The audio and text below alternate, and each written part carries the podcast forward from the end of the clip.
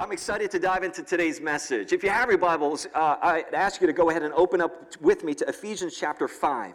Uh, we've been studying through the book of Ephesians here, and we are actually approaching the end of the series with the sort of the final couple of chapters, final couple of passages here. And uh, we've been in this series for much of this semester called Rooted and Grounded rooted and grounded. And we've been spending some time asking ourselves the fundamental question what does it look like to live a rooted and grounded kind of life?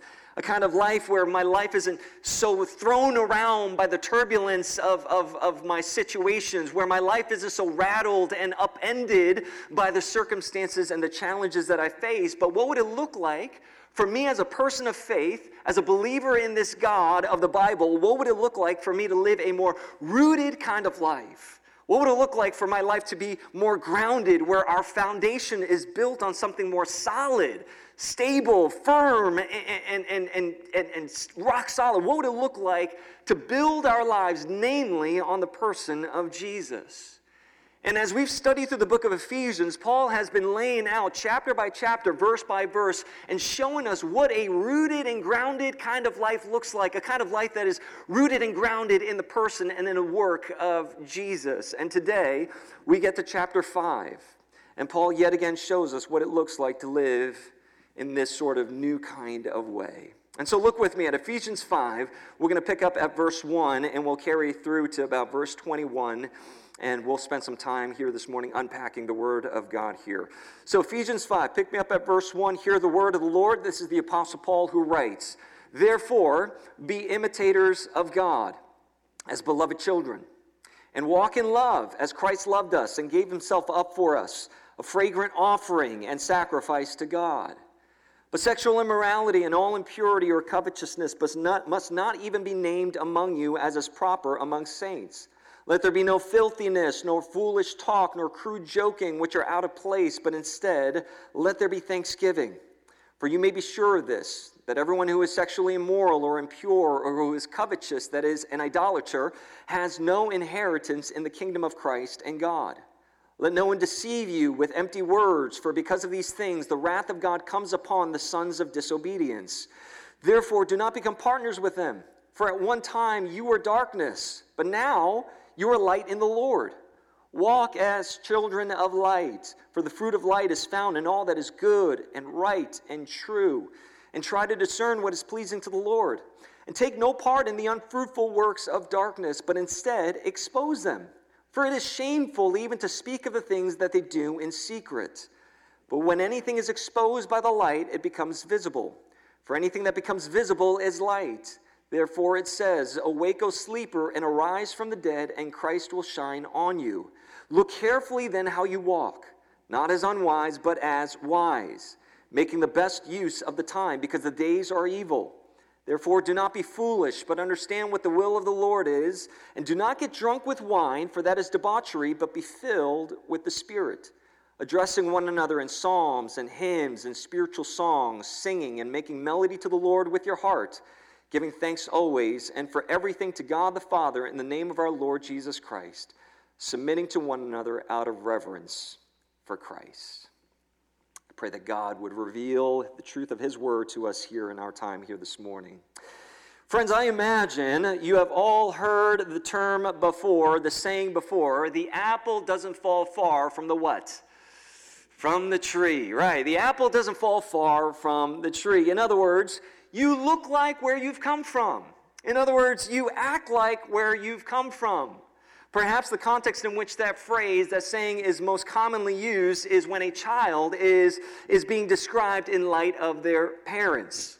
Now, ACF family, I wonder how many of you would say that you are very much like your parents. Now be careful. We got some parents in the room. Some of you are sitting next to your parents. You, you know, you might want to be careful how you answer that. But, but you know, like how, how, many of you would say, you know what, man, I, I am like my parents. I am like my dad. I'm like my mom. You know, maybe it's just the mannerisms or certain way that you carry yourselves or the certain ways that you handle your situation. You might identify yourself as someone who is like mom or like dad. You know, for, for me, for the longest time, I, I thought to myself, no way am I like my dad. I love my dad. But, but I, I thought to myself, no way am I like my dad. But you know, as time went on and as I became older, particularly when I had kids, I said, oh, I'm a lot more like my old man than I had originally imagined. I'm a lot more like my dad than I had originally thought. You know, for instance, I've got a short temper like my dad. Uh, hate to admit it, but it's true. I have a hard time multitasking like my dad. You know, I, I, when you know, many of you know we have a concession stand that we work at at every home game, and, and I'm busy working away. I'm busy, you know, making fries or making burgers and all these things, and, and, and, and people are trying to have small talk with me, right? Like, I'm like, shut up, man. I'm trying to cook these burgers. I can't concentrate. I can't talk to you while I'm cooking burgers here. Right? And so I have a hard time multitasking. In fact, a lot of times people think I'm angry when I'm working. It's like, no, I'm just focused, man. I can't focus on you while I'm doing this thing. And so I have a hard time multitasking. And my dad has a hard time multitasking. I'm known to be intense and passionate, very much like my dad. I have a lead foot when I drive, like my dad. I drive fast and hard. I'm even balding like my dad. I don't love that. My wife doesn't love that. Nicole's like, had I known that about you, I'm not sure I would have married you, you know. But but listen, I'm gonna rock this hair as long as I can until it all falls out. But I, I'm I'm balding like my dad, and I've sort of come to embrace it. You see, friends, it's normal for us to look like where we've come from, because where and who we've come from determines a lot of who we are and the kinds of people we are today. And in a lot of ways, Paul's message to us in today's today's passage is spiritually speaking, you are to look like where you've come from. But more specifically, you are to look like the one from whom you've come from. You are to look like the one whom you've come from. In other words, as God's children, okay, hear me, we ought to look like our dad in heaven. We ought to look like our Heavenly Father. We ought to reflect His values. We ought to reflect His thoughts. We ought to reflect His behaviors and His actions. We ought to reflect His very heartbeat. Paul knows how difficult that can be at times. In fact, if you've walked with Jesus any length of time, you know how hard that can be at times. Which is why he opens this passage with this exhortation. He says, Therefore, be imitators of God as beloved children. Friends, this is both a reminder and an encouragement. He is reminding us that we are to look like where we've come from, right? But he knows that where we are, present tense, where we are, is always in conflict with where we've come from. In other words, this present life we're living, okay, some of you can testify to this. This present life we're living seems to want to move us in the opposite direction of where God intends for us to go. And then would say amen to that, right? You, you know what I'm talking about. The, the tension and the struggle of, of, of, of, of this world pulling our affections, pulling our heart, pulling our attention in every conceivable direction and way that is opposite the way that God intends for us to go. Last week, we talked about putting off our old selves and putting on our new selves. And friends, we need that reminder because it's so easy. It's so easy for us to slip back into the life that God has delivered us from. It's so easy to slip back into our old selves. And so Paul gives us this additional encouragement in chapter 5. In the opening verse, he says, Hey, remember who you've come from. You are God's beloved children, and as His children, you are to reflect who God is. You are to live your life in a way that when people look at your life, they say, Boy, doesn't that person really look like their Father in heaven?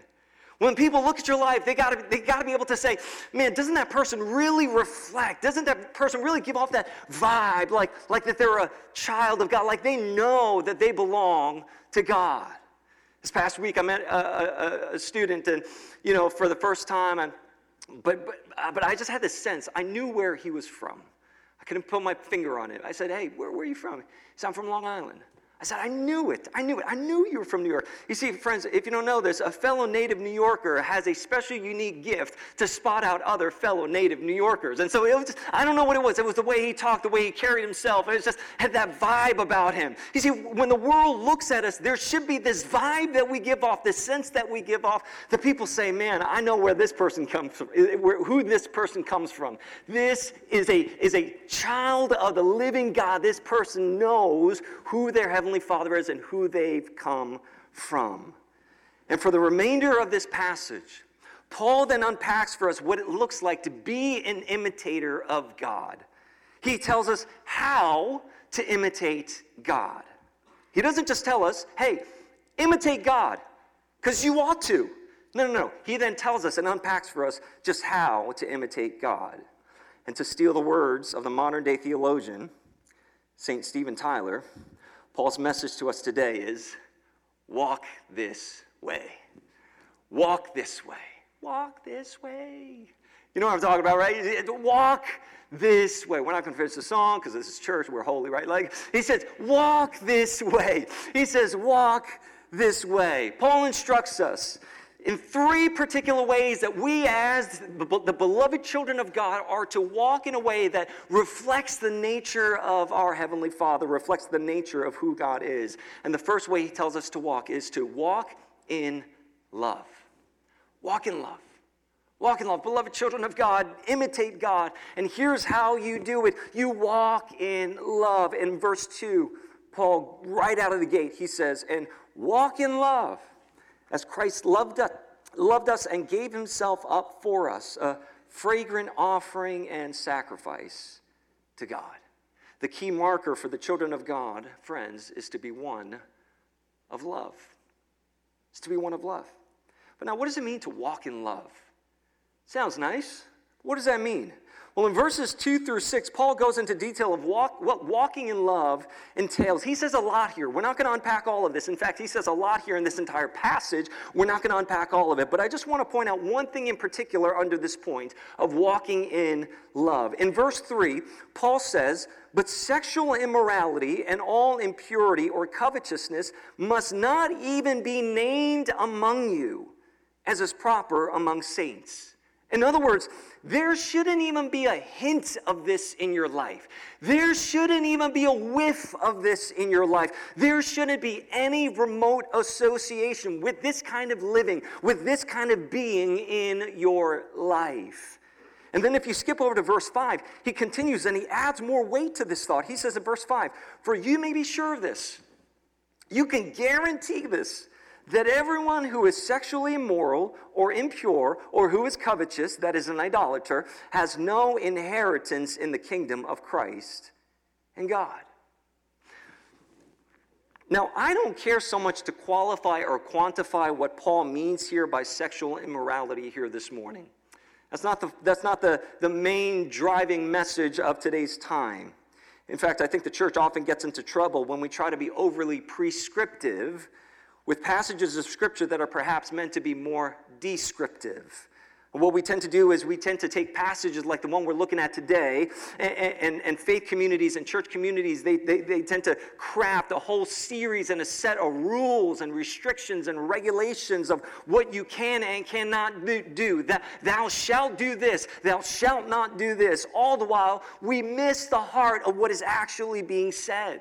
You see, what Paul is describing here is really the issue of misguided loves or misplaced passions. That's what Paul is talking about here. He's not trying to tell us, give us parameters so much as, as much as he is trying to give us some guiding principles of, hey, we, what I'm addressing here, what I want to deal with you, Ephesians, is this issue of misguided loves and misplaced passions. Now, you, you may not hear this enough in the church, but let me tell you sexual desires, it's a good thing. Oh, it's a good thing. It's a good thing. Now, misguided sexual desires quickly becomes a bad thing. To, to want and desire things in this life can be really good.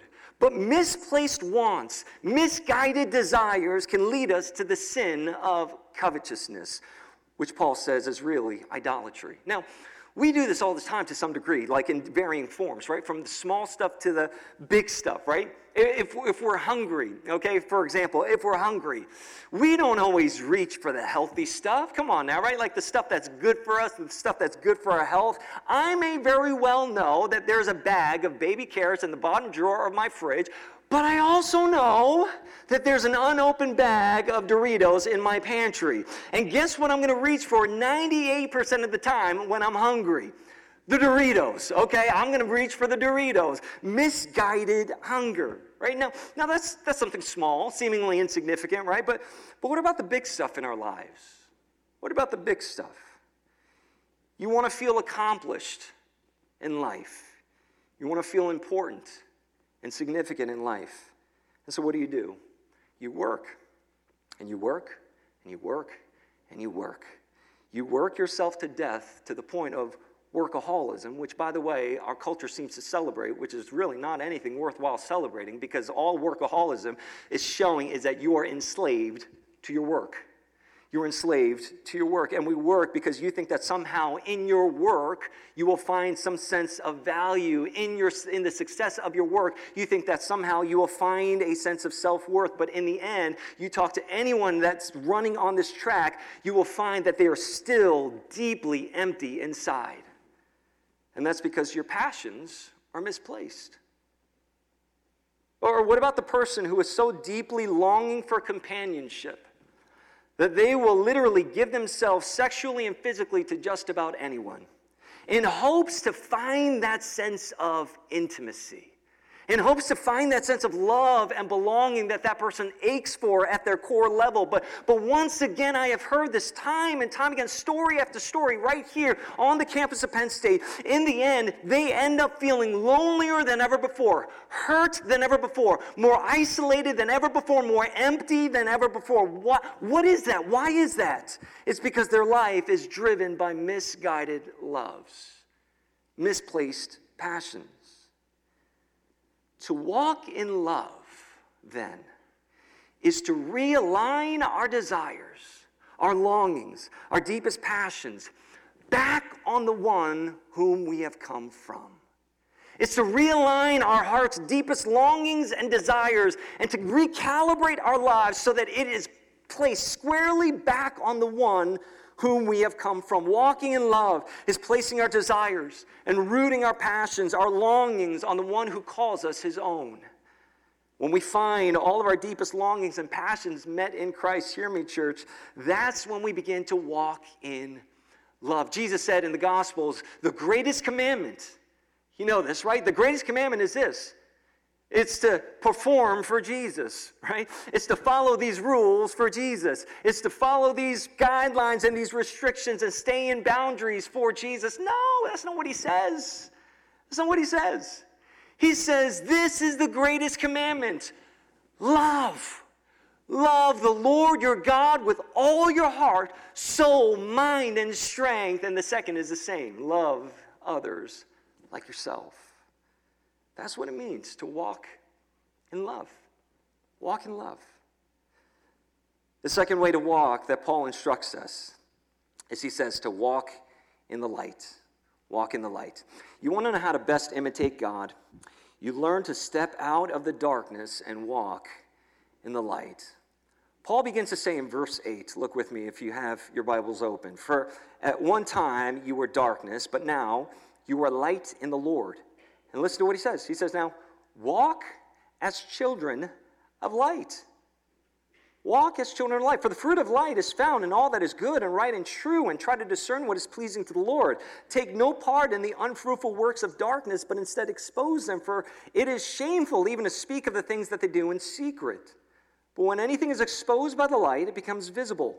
For anything that becomes visible is light. Therefore it says, Awake, O sleeper, and arise from the dead, and Christ will shine on you.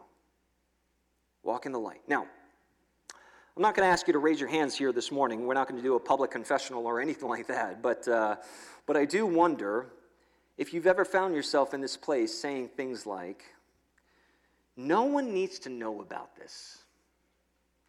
No one needs to know about this part of my life. No, one, no one's going to find out about this. Or at least I sure hope no one finds out about this. I hope I, I don't ever get exposed for this part of my life. I hope I don't ever get exposed for this thing in my life. Besides, what I'm doing is not really affecting anyone, right? These choices that I make are my choices, and no one even cares about this, and no one even cares about what I'm doing. And, and so it really shouldn't matter if no one knows about this. I'd rather keep it that way. Now, I'm being intentionally vague here because those statements can, can apply to a number of different situations in our lives. right? But the one thing that they all have in common is these are things that are said by someone who has grown accustomed and familiar to living in the dark. These are things that someone who walks in darkness might say. People who walk in the light don't sound like that. In fact, someone who walks in the light might say something fundamentally very different. They might say, Who can I talk to about this? Who can I talk to about this? I, I believe there's got to be a way that I can be freed from this. There's got to be a way that I can be delivered from this. I'm done hiding. I'm done with keeping secrets. I'm done with the dishonesty. I'm done with the hypocrisy. I need to share this part of my life with someone. It's suffocating me. I need to expose this for what it is. I need to get it out there. You see, that's the language of light. That's the language of light. People walk in the light speak and think in that nature. Friends, the great lie that we have been sold is that we must keep our sin a secret. The great lie that we have been sold by the world and by the enemy of our souls is that we must keep our sin a secret. Exposing the dark places of my life will be ugly and hard and awful and difficult. And so, you know what? It's just easier to sweep this under the rug and pretend that it doesn't exist. And that's how most people in this world live. But we, as children of God, are called to walk in the light. And so we, we hear me, we read passages like this, we hear verses like verse 11. Look at this. Paul says, Take no part in the unfruitful works of darkness, but instead expose them. Expose them. And if you jump over to verse 13, he says, But when anything is exposed by the light, it becomes visible. For anything that becomes visible is light. And for those of us who live in darkness, for those of us who have grown accustomed to living in the dark, nothing feels more terrifying than the light. Nothing feels more threatening to our well being than the thought of being exposed. And so we hear passages like what Paul is saying here, and, and, and there's a part of us, for those of us who are accustomed to hiding and those of us who are accustomed to sweeping things under the rug, we're like, why would I want that? Why would I want to be exposed? This seems like a terrible idea. I don't want this to, in my life. This feels threatening to my safety. And so, consequently, we who live in the darkness remain in darkness because, quite frankly, it feels safer in the dark than it does in the light. But now I wonder if you caught the good news at the end of verse 14. Did you catch it? Paul references here what many believe to be a hymn that was sung in the early church he quotes this hymn and he says, Awake, O sleeper, and arise from the dead. Which, by the way, biblically speaking, those who walk in the dark are effectively dead. Okay? Uh, biblically speaking, we, we talked about this in previous weeks as well. Those who walk in darkness are actually the walking dead. But the great irony, here, get this the great irony of, of our perceived safety in the dark is that we are actually furthest away from safety when we live in the dark.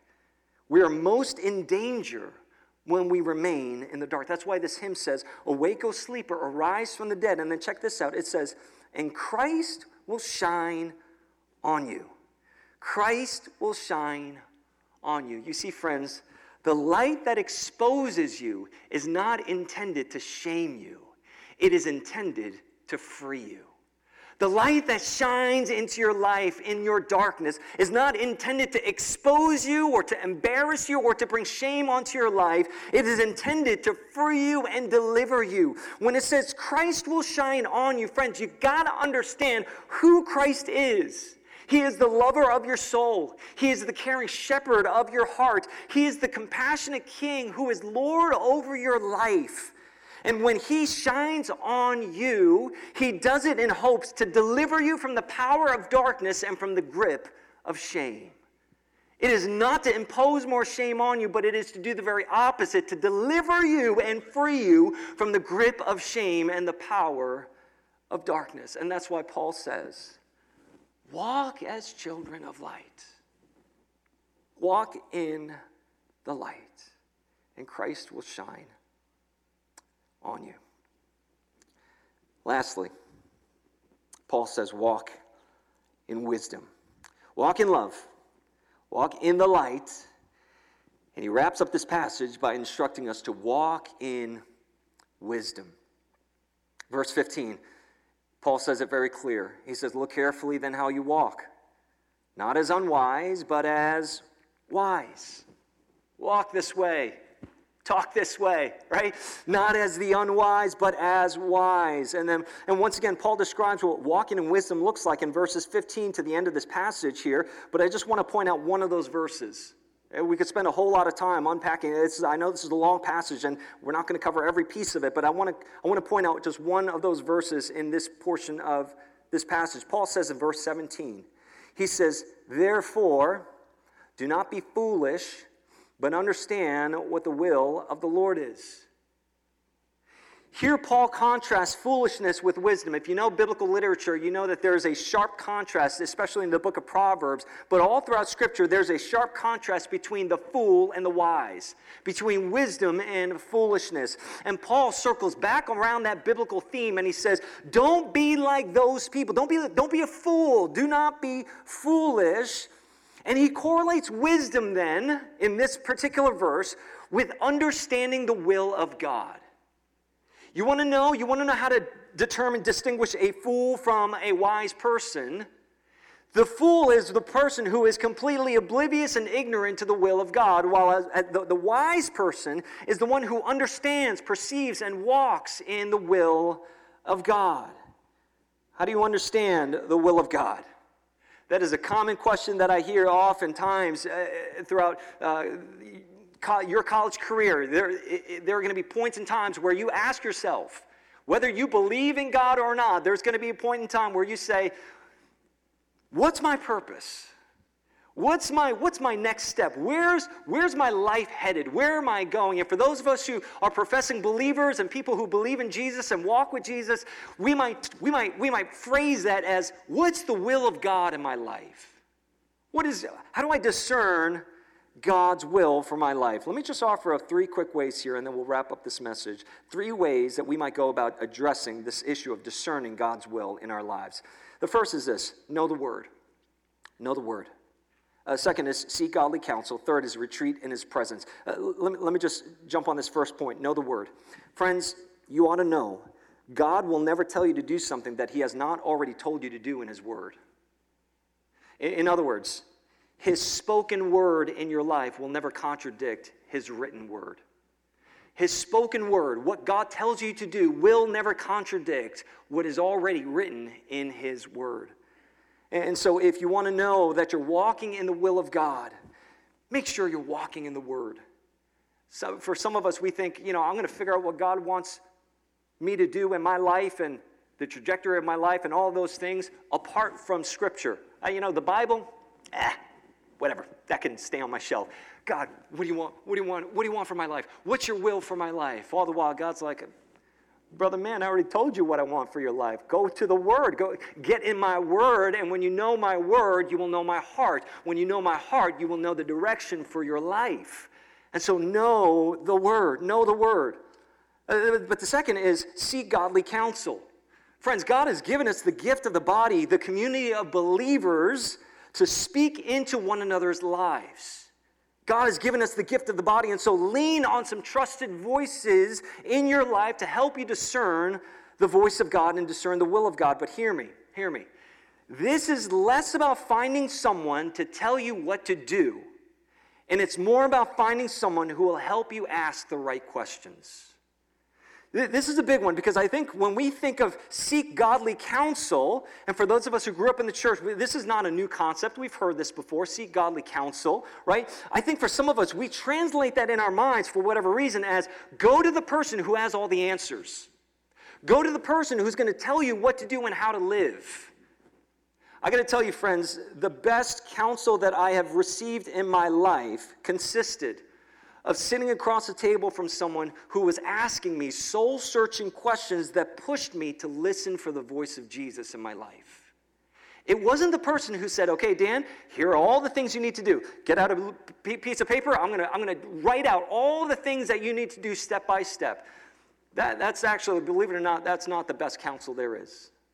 The best counsel there is is finding someone who will ask the right questions of you, who will help you, push you towards listening for the voice of the Good Shepherd in your life. I had mentors in my life. It used to drive me nuts. I hated this. I hated this. I had, I had mentors in my life, eh, in my college years, where I was going through some stuff, relational problems, sorting through calling issues and, and all these things, purpose questions. And I would say, hey, Ron, like, help me process this. What do I do? What do I do? And he would say, go ask Jesus. I'm like, yeah, yeah, yeah, but what would you tell me to do, right? Like, I know, I, I, will ask him later, but what, tell me what to do, Ron. I, I, need, I need godly counsel right now. And he said, just go away and be with the Lord for a little while. Which actually leads me to this third point retreat in his presence.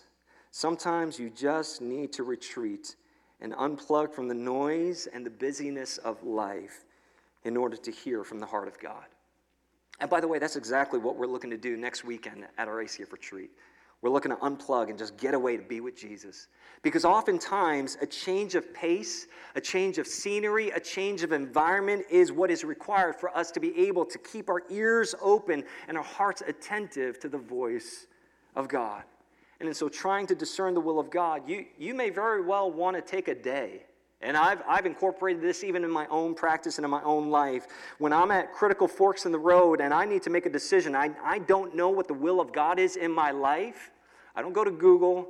I don't YouTube. I, I don't. I don't go to you know a, a, pastor or a mentor like that. That comes later. Okay, and I'll address that in just a minute. But but what I do oftentimes is I just grab my Bible, my journal, my phone, and a pair of earbuds, and I just go off for a day. And I just, I go for a walk, I go for a hike, I go for a, to, to a remote place where I'm changing up my scenery, changing up my environment. I'm getting myself out of my normal routine. And there's something that happens mentally, spiritually, emotionally, and physically even that, that enables you to, to hear the voice of God in a fresh way when you get yourself out of your normal sort of pace and routine, particularly here at Penn State. And so it might be that you take even half a day, it doesn't even need to be a full day where you just go away offsite somewhere and you just begin to process with the Lord whatever it is that you're needing His direction on. Lord, what is it that you're saying to me? And then, and then, you may then want to go back to a trusted voice, a mentor, or a spiritual coach, an advisor of some sort, and say, Hey, I spent some time with the Lord here. I want to share with you my findings, and I want to share with you what I felt like God was downloading to me. Can you give me some feedback on this? What are you hearing? What are you sensing based on what I'm sharing, what God has shared with me? You see, this, this retreating into his presence is, in a lot of ways, where we receive the understanding and the acknowledgement of the will of God in our lives. Know the word. Seek godly counsel, retreat in his presence. And that's how you walk in wisdom. That's how you walk in wisdom. Beloved children of God, I say to you this morning walk this way. Walk this way. Walk in love. Realign those misguided loves and misplaced passions in your life squarely on the one whom you've come from. Walk in the light. Walk in the light. By the way, you keep living in hiding, the darkness will suffocate you. There will come a point in your time where the darkness will become suffocating to you. The only way to true life, the only way to true abundant John 10:10 10, 10 kind of living. I, Jesus says, I've come to give you life and life to the full. The only way to access that is to walk in the light and allow the light of Christ to shine on you. Walk in the light. And finally, walk in wisdom. Walk in wisdom. Church family, imitate your Heavenly Father so that when the world looks at you, they won't have a shadow of a doubt what tree this apple fell from. They'll know, they'll know. This person belongs to the Most High King because of how I'm seeing them walk, walk this way. Won't you pray with me?